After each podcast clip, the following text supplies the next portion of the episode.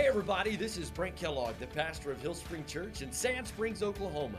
And this is our podcast. Thanks for taking time to join us today. Our prayer is that this would inspire you, build your faith, and help you take the next step in Christ. Enjoy the message. Morning, amen. Happy Easter, everybody. Man, y'all look good today. I know there's like putting on your Sunday best, and then there's your Easter Sunday best. Look at your neighbor and say, You look good. Now, apologize to the other neighbor right now because you, you, didn't. Man, we're so just thrilled that you're here today, and um, we have a very generous gift for you. My wife and I are just so glad you joined with us. That um, anybody ever get bunnies when you're a kid, like for Easter? Like anybody get those? Anybody? A couple of hands? Yeah, they die. So we're, we're changing Easter tradition. Um, today we're giving away cats, right?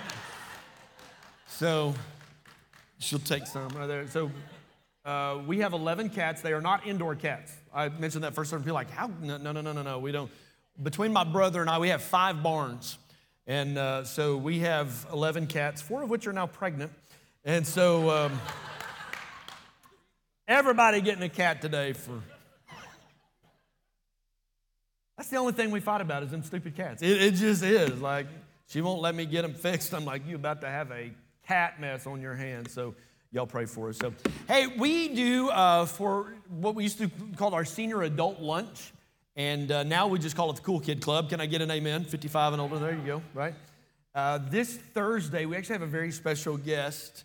Uh, my mom, she's gonna be here. She wrote a book uh, about the story of our family, specifically her family, and some of the tragedy that went with that, and how her parents and her aunts and uncles kind of dealt with that. And, and it's it's a little bit heavy reading at first, just because she kind of tells the story that happened and then some great stuff. We actually sell these in our merch area out in the lobby, and she will be here on Thursday talking about this. And so um, it's not just for our mature members.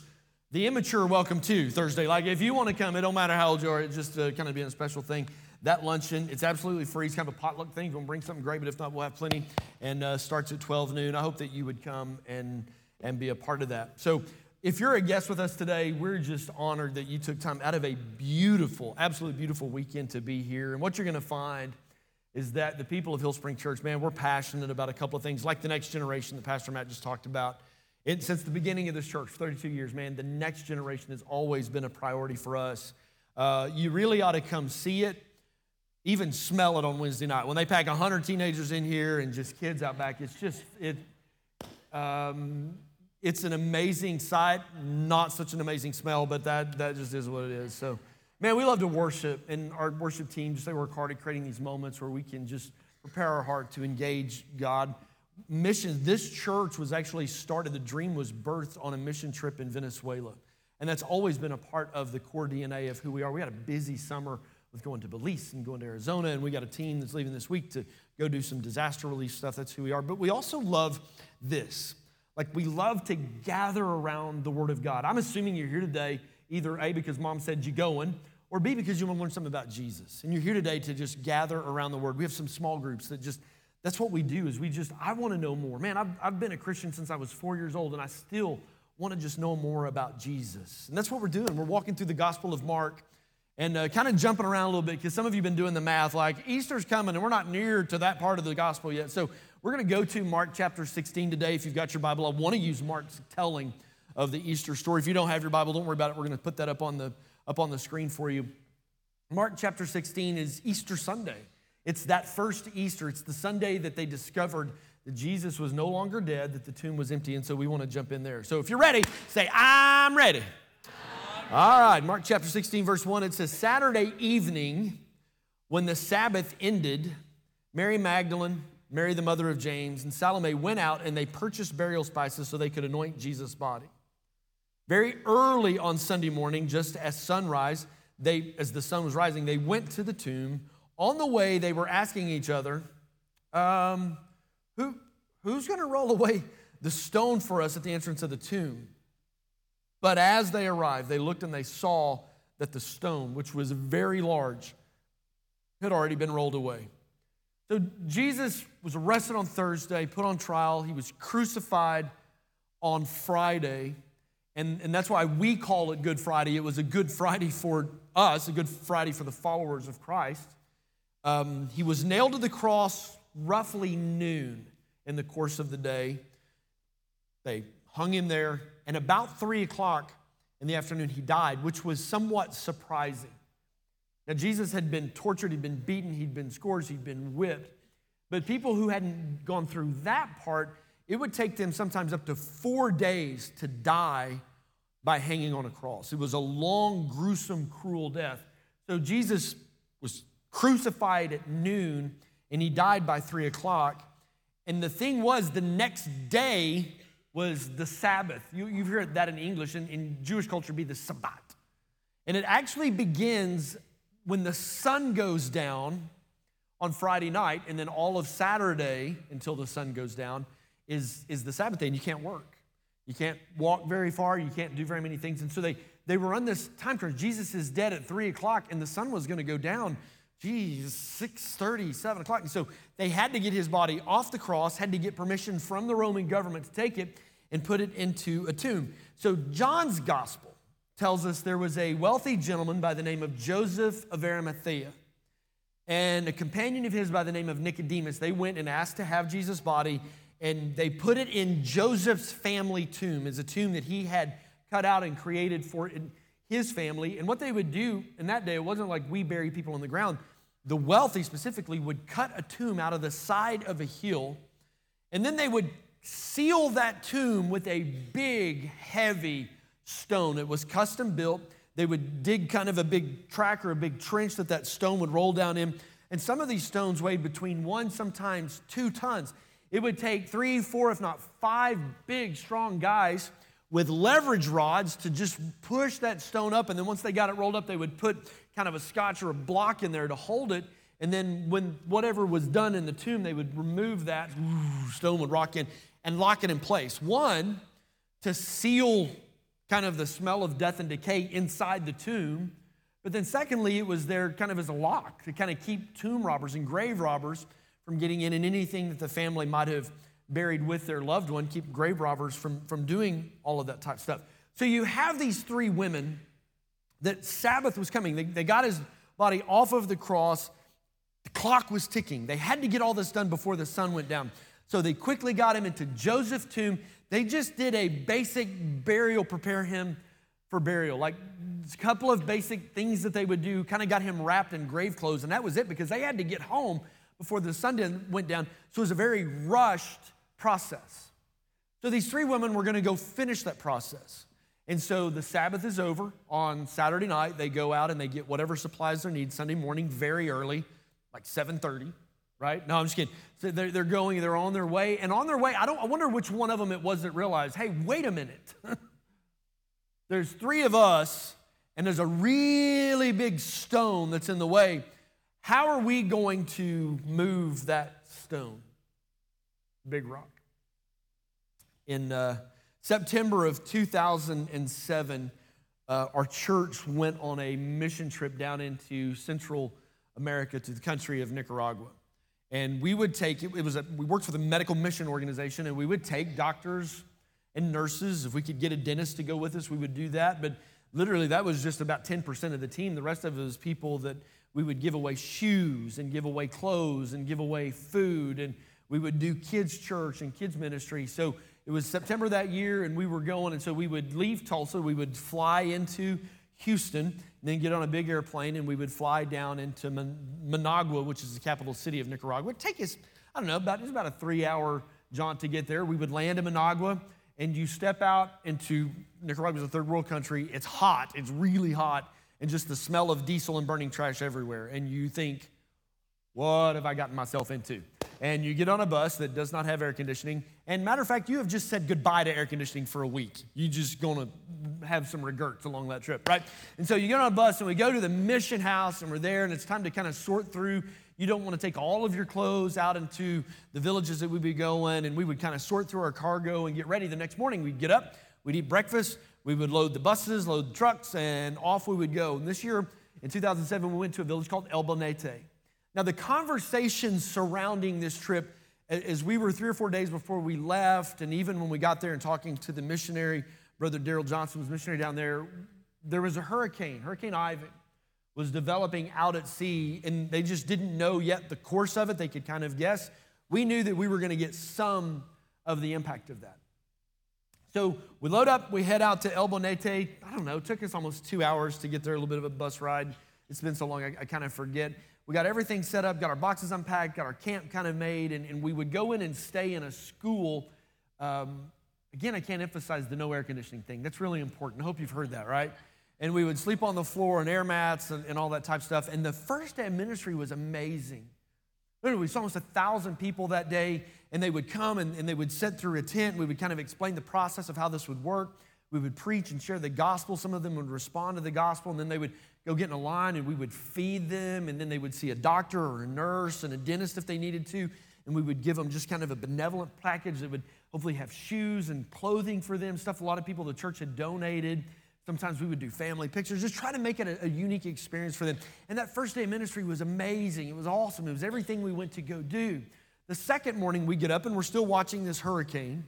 And they're like, hey, we, we feel like it's, it's going to be hit. It's going to hit Nicaragua, but about three hours from where we're at. So let's just kind of stay the course. And so the next morning, we got up and there was another big crowd lined up. We preached the gospel, had them in the tent. They saw doctors, nurses, gave food away, and all that. And, and by the time we, after lunch, it was a ghost town.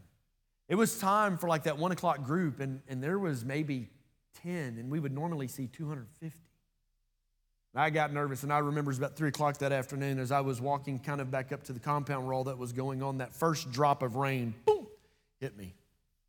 One of my favorite movies is Forrest Gump. I, just, I love Forrest Gump and because he just has this beautiful way of describing life. And Forrest, when he talked about being in Vietnam, and if you remember, Forrest described one day it started raining and it didn't stop for four months. I felt like Forrest Gump. Like we had uh, stinging rain and big old fat rain, and rain was blowing sideways. And sometimes rain came straight up from below us. That's what we had. Literally at night, we tried to sleep in that. And again, sheet metal roof. It sounded like there were people on the roof with five gallon buckets just dumping water, just like, just almost couldn't sleep. And so it's right the next day, it just kind of rained and rained and rained. And, and so a lot of rain led to flooding in the area, so we had a decision to make. And so we called for the bus drivers, and the bus drivers were actually, they were about two and a half, three hours away. Ironically, it took them like 24 hours to get. It felt like it took forever for them to get there. So they started this way, and it just took forever. We packed up everything, and that was a process. We chose that we weren't going to sleep that night. We were going to try to drive in the night to get back to, to the base camp. And, and it, it just was kind of a stressful, tense situation. And so finally, the bus drivers get there. They start up the box trucks. The missionary, he kind of leads the charge. And, and our compound was up on a hill, and he goes down this it's kind of a windy little road down the hill. He goes down, the first box trucks get down, and here goes the first bus. We're leaving, we're going back to safety and what little bit of air conditioning can be found in Nicaragua. And as that bus goes around, it just, one of the, the front left wheel goes off the edge of the road and gets stuck. And I mean redneck stuck, y'all. I mean, like what we do out in Rogers County kind of gets stuck. Like you have to have a tractor or a dozer to get it out, kind of stuck, right? And so we we're just kind of there. And so I get the bright idea and I'm like, all right, all the men off the bus. And of course, you can only imagine there were several opinions about that idea. And so there's, I don't know, it was a team of 40 some people, and 23, 24 of those were men. And so we're gonna, they're gonna try to, you know, do that, and we're gonna try to push and like, oh my God, move, get this blood, push, you know what I'm saying? And so you got people counting in English and people yelling in Spanish, and you just don't even know what's going on. One, two. I don't know the difference between three and trace, but we never figured it out. And the bus just sat there. And it was hot, and because it was raining, and all the windows were up, and the bus was full of women, very angry, impatient women. We paid for a lot of counseling when we got back. You know what I'm saying? About an hour of this goes on. What are we going to do? What are we going to do? What are we going to do? And finally, Brother Daryl, the missionary, he goes, Oh, I have a rope in my truck. Really? An hour and a half later? Really? Like you didn't think to go look? And so we hooked rope onto the big box truck that's in front of it. One, two, whoop, and pop that bad boy out. And I've heard a lot of loud applauses, but man, that one was special to me. You know what I'm saying? We got that bus out. We got on our way home. And as we were driving, we had to cross a river, and flooding was becoming an issue. And as that bus went down into the river, the water literally came up the stairs and up into the floor of the bus. I remember turning around and looking because Brother Daryl was in just a little Toyota pickup behind us, and the river literally came all the way up over the hood of his pickup. And I was like, oh, okay, well, this is how Daryl's gonna die, you know?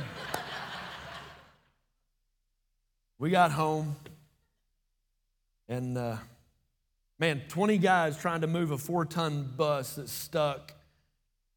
They probably had a better chance than three women trying to move a two ton stone that was blocking the tomb of Jesus. These ladies had bought their burial spices. They got up very early. They were on their way and they realized, oh man, we got a big rock to move. What are we going to do about that?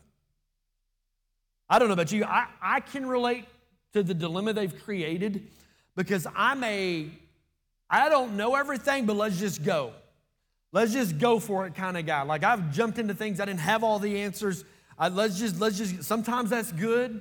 I would just rather be moving. I don't know about you, but like when I'm stuck in traffic, if there's an exit, I have no idea where the exit's taking me, but I'm taking the exit. I would much rather deal with 37 stop signs than set.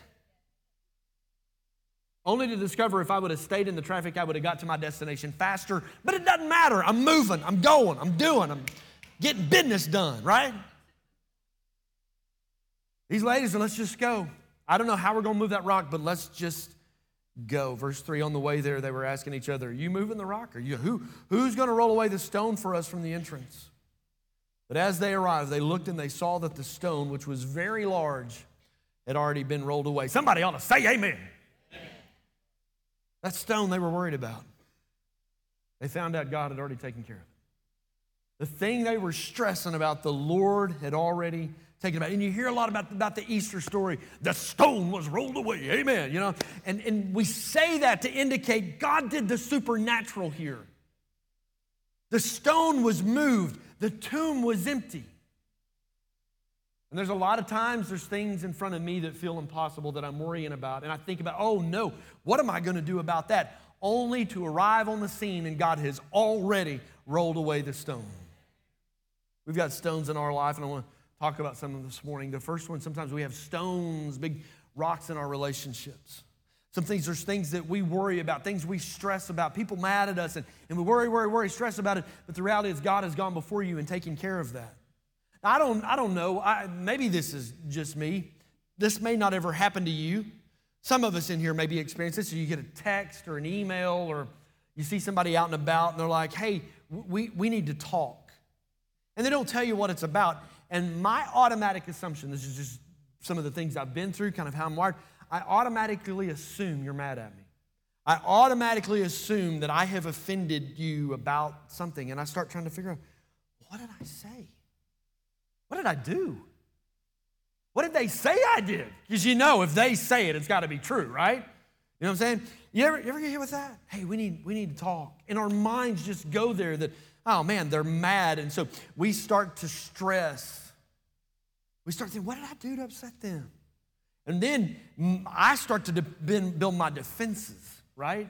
In my mind, I'm like, well, if they're going to be mad at me, well, I'm going to be mad at them. If they say this to me, I'm going to say that to them. And I start building up all these defenses. I have no idea why they want to meet with me. I just assume the worst. And then we let our minds get offended. Well, if they're going to be mad, then I'm going to be mad. One of the greatest lessons I learned as a pastor, but also learned as a human. was taught to me by my dear, sweet friend, Miss Barbara Bond. She's gone on to be with the Lord. And if you knew Barbara, you loved her. I mean, she was a dear saint, a pillar of faith, prayer warrior here in our church. And one Sunday out here in our lobby, she come by and she goes, Well, we need to have a conversation. Oh, oh, oh, okay. Is, is everything okay? Well, not really. Well, I didn't help anything, you know, all right. So we set a time to meet. Barbara had been in ministry with me for a long time. She'd been to church for a long time. I was youth pastor, man. She was my right hand, organized a lot of things. I, couldn't imagine her leaving the church, but there again, nothing surprises me. And so my mind begins to wonder begin to occupy my thoughts and, and my prayers. Lord, just give me wisdom to handle this. Man, I can't, can't lose Barbara. She, she's just, just part of who we are. If I've offended her, Lord, help, help me. And so Barbara and I, the time and date came where we, we met. I sat across from her. We small talked a little bit, chit chat, talked about some fun memories. And then she said, I know you're busy, so I just need to tell you I have cancer and it's not good. And tears welled up in my eyes because I know the pain of cancer all too well. But I was also in my mind, I was embarrassed at my own selfishness because I had let the enemy put a rock right there. Here she was, knowing that her life was coming to an end. Someone who loved Jesus her whole life. She'd been faithful to God, she'd been faithful to the church, as any person. And I let my mind assume the worst. And with tears in my eyes, I said, Barbara, what, what can I do? And she just simply said, just pray. I'd let the devil put a stone in my mind. I assumed she was mad. I assumed she was angry. None of that was true. God had already taken care of that. It was because I had old hurts, because I had old luggage, I had old stones.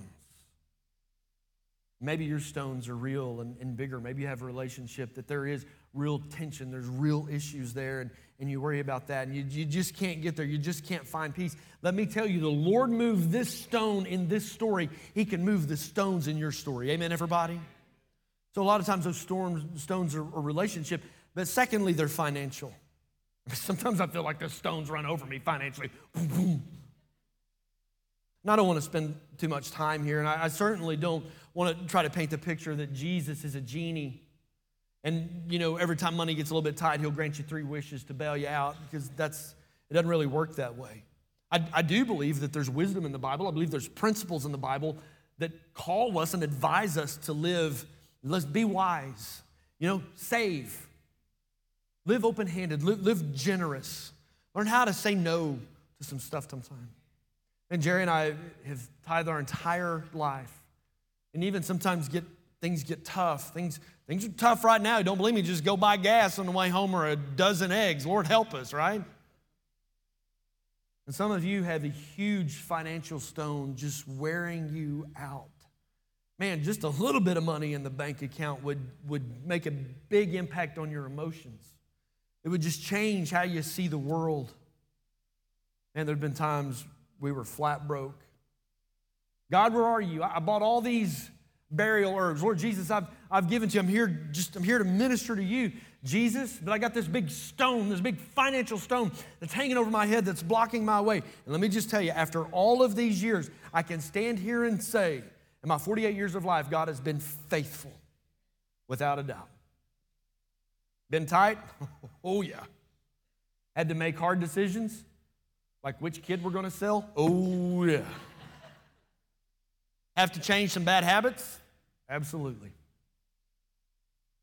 I, tell, I feel like God sent me here today to tell some of you He sees you. Because you're in the midst of, of, a, of, a, of a stone. There's a financial block, and you're like, God, where are you? And He sees you. He's not your genie that will grant you wishes.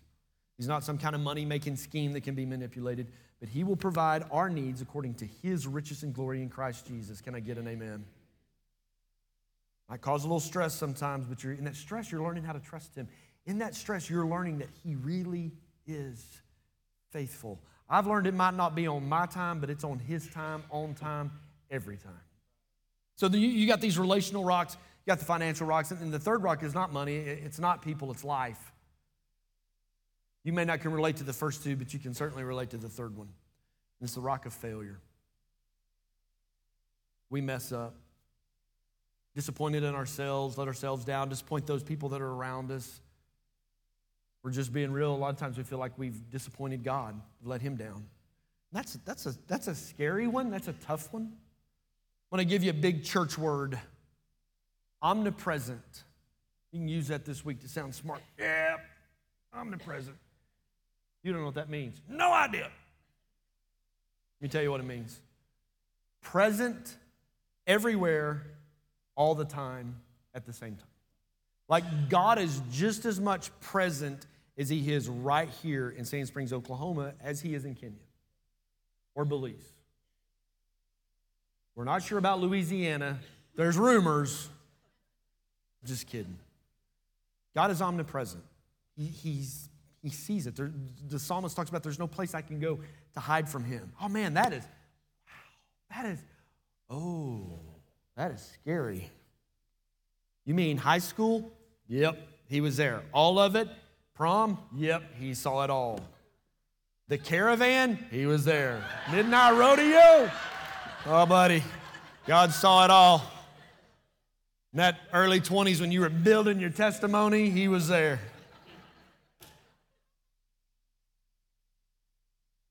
It's, the caravan is this place that don't, you don't need.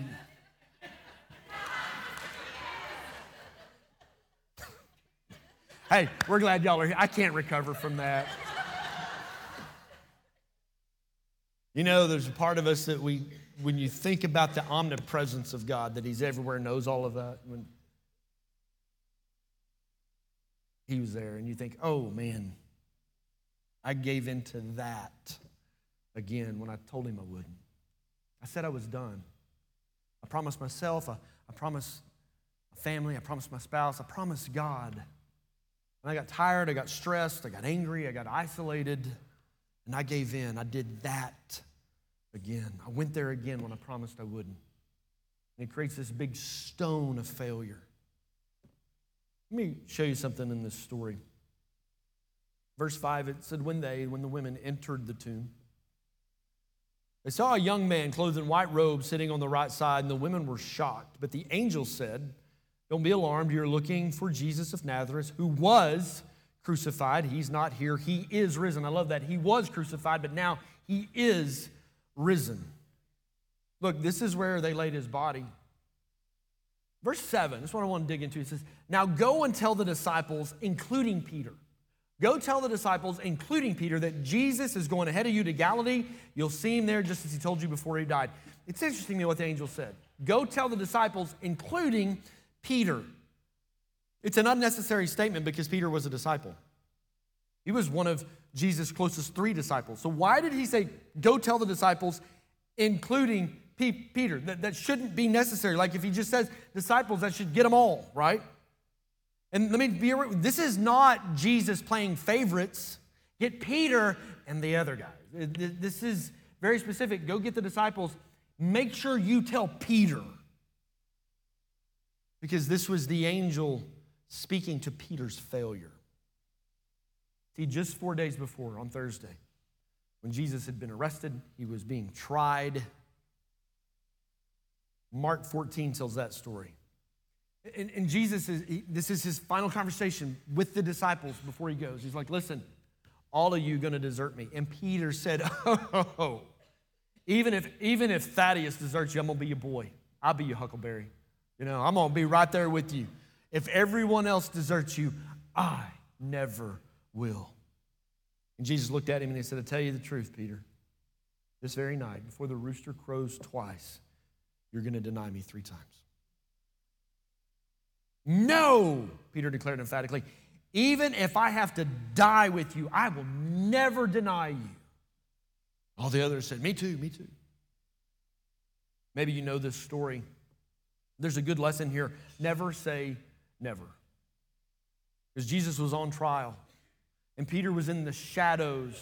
Three different people, three different times ask you, ask Peter, Hey, aren't you one of his followers? No, I don't know the man. Hey, aren't you one? Of, no, I don't know the man. Hey, aren't you with him? No, I don't. And, and the third time that Peter denied him, the rooster crowed. You guessed it. Peter failed three times. Three times Peter would deny knowing Jesus. So when the angel of the Lord says, Go get disciples, including Peter, because they knew Peter would put up a fight. Jesus don't want me. I failed him. I said I'd die with him. I told him I'd be right there. I told him I'd be right by him. Jesus, he don't. He don't want to see me. I let him down. Not once, not twice, but three times. But the angel was very specific, including Peter. I know Peter. Jesus wants you anyway. Jesus knew you were going to fail, Peter, and he called you and said, Follow me anyway. He knew you were going to make mistakes, Peter, and he loved you anyway. Just like the stone in front of the tomb that was rolled away, Jesus rolled the stone of failure out of Peter's life. He rolled it out of our life so that you and I could have life and have relationship with him. Let me show you something on that very day on John in John's gospel he says this. That very Sunday, it's now the evening, they've, they've discovered the empty tomb. Jesus appeared to some, John chapter 20, verse 19. That Sunday, Easter Sunday evening, the disciples were meeting behind locked doors. That's important. Locked doors. They were afraid of the Jewish leaders. Suddenly, Jesus was standing there among them, and his first word was, Peace be with you. It's a good thing he said peace because it would have freaked me out. Wow, where'd you come from? Peace. The theology of the locked door is very important because Jesus didn't come through a door, he just appeared. Beam me up, Scotty, like he kind of teleported in the room. Woo! The theology of that means Jesus was not limited by walls, he was not limited by stones, he was not limited by doors, he certainly wasn't limited by windows. He could just appear. So here's what I want you to see. The stone was not rolled away to let Jesus out. The stone was rolled away to let them in. So they could see the empty tomb for themselves.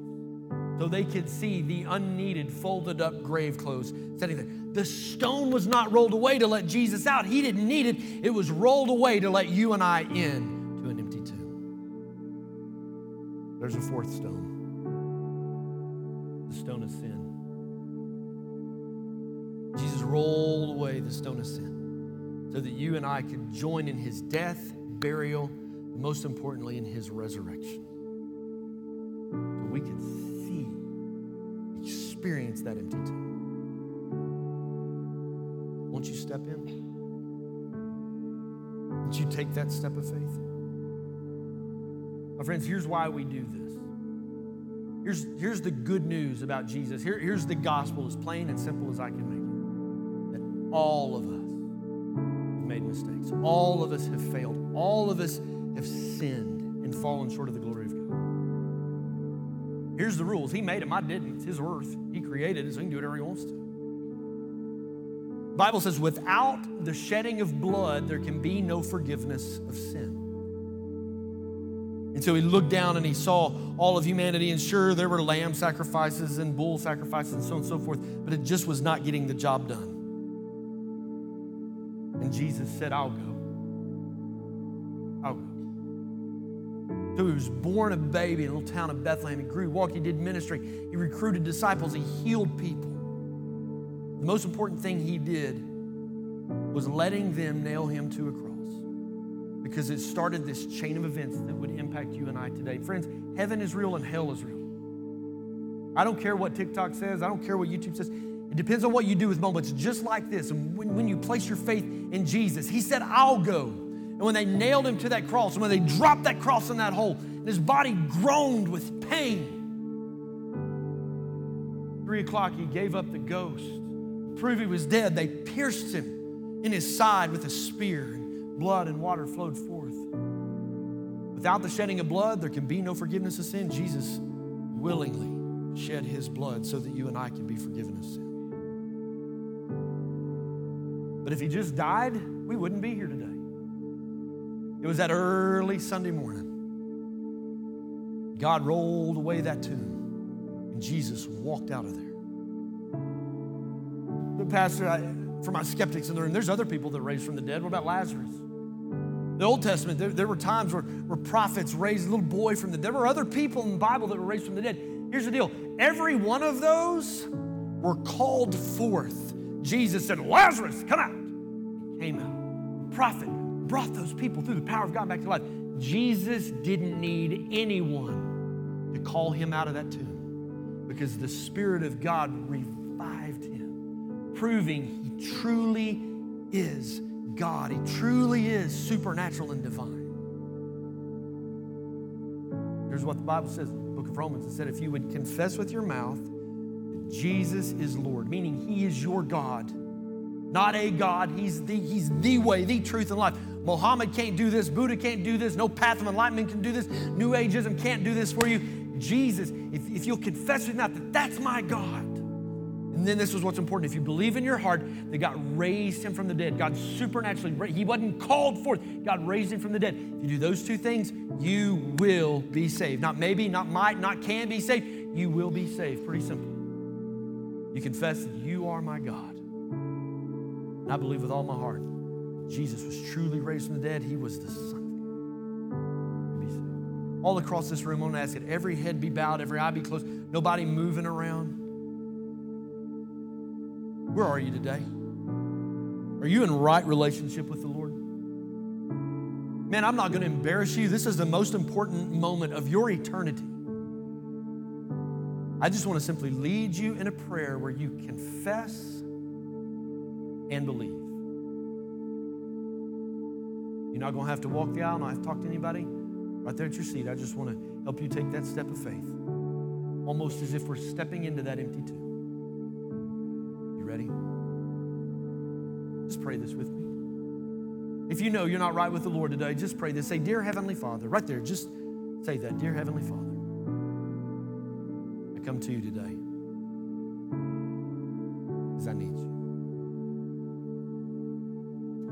lot of mistakes. And I don't want that anymore. Would you forgive me? Would you come into my life? Would you begin to change me? Would you save me? I may not understand all of this, but I'm taking that step of faith. Today, Jesus, I completely surrender my whole life to you. Every head still bowed and every eye still closed. Nobody's looking around. If you prayed that prayer today, I'm not going to embarrass you. I just want to pray for you. Would you slip up your hand? Are you here today? Did you pray that? Just slip up your hand real high. Don't miss this. Anybody? All right, I see it, buddy. Best decision of your life. Anybody else? Lift it up. God, you see the hands here today. You see the hearts here today. Coming home. Father, thank you for removing that stone. Lord, I pray you help them to understand how much you love them, how big your grace and mercy is. God, I pray this moment you just fill them with your spirit. God, bring other Christians along beside them just to help them take that step. Father, help them get connected to a small group, get baptized. Father, we celebrate Easter Sunday. We celebrate that resurrected Savior. Love you today. We thank you for what you're doing in our life. We thank you for moving the stones. In Jesus' name we pray. Come on, Hillspring, give God the biggest praise you got. Amen, everybody. Come on. I hope you enjoyed the podcast today. If you did, there's a couple of things I want to invite you to do. First, hit the subscribe button. That way, you won't miss a single episode. Secondly, if this message has impacted you and you would like to help us reach others, visit our website at hillspring.tv and hit the Give Now button so that we can take this message around the globe. Thanks for joining us. We'll see you next time.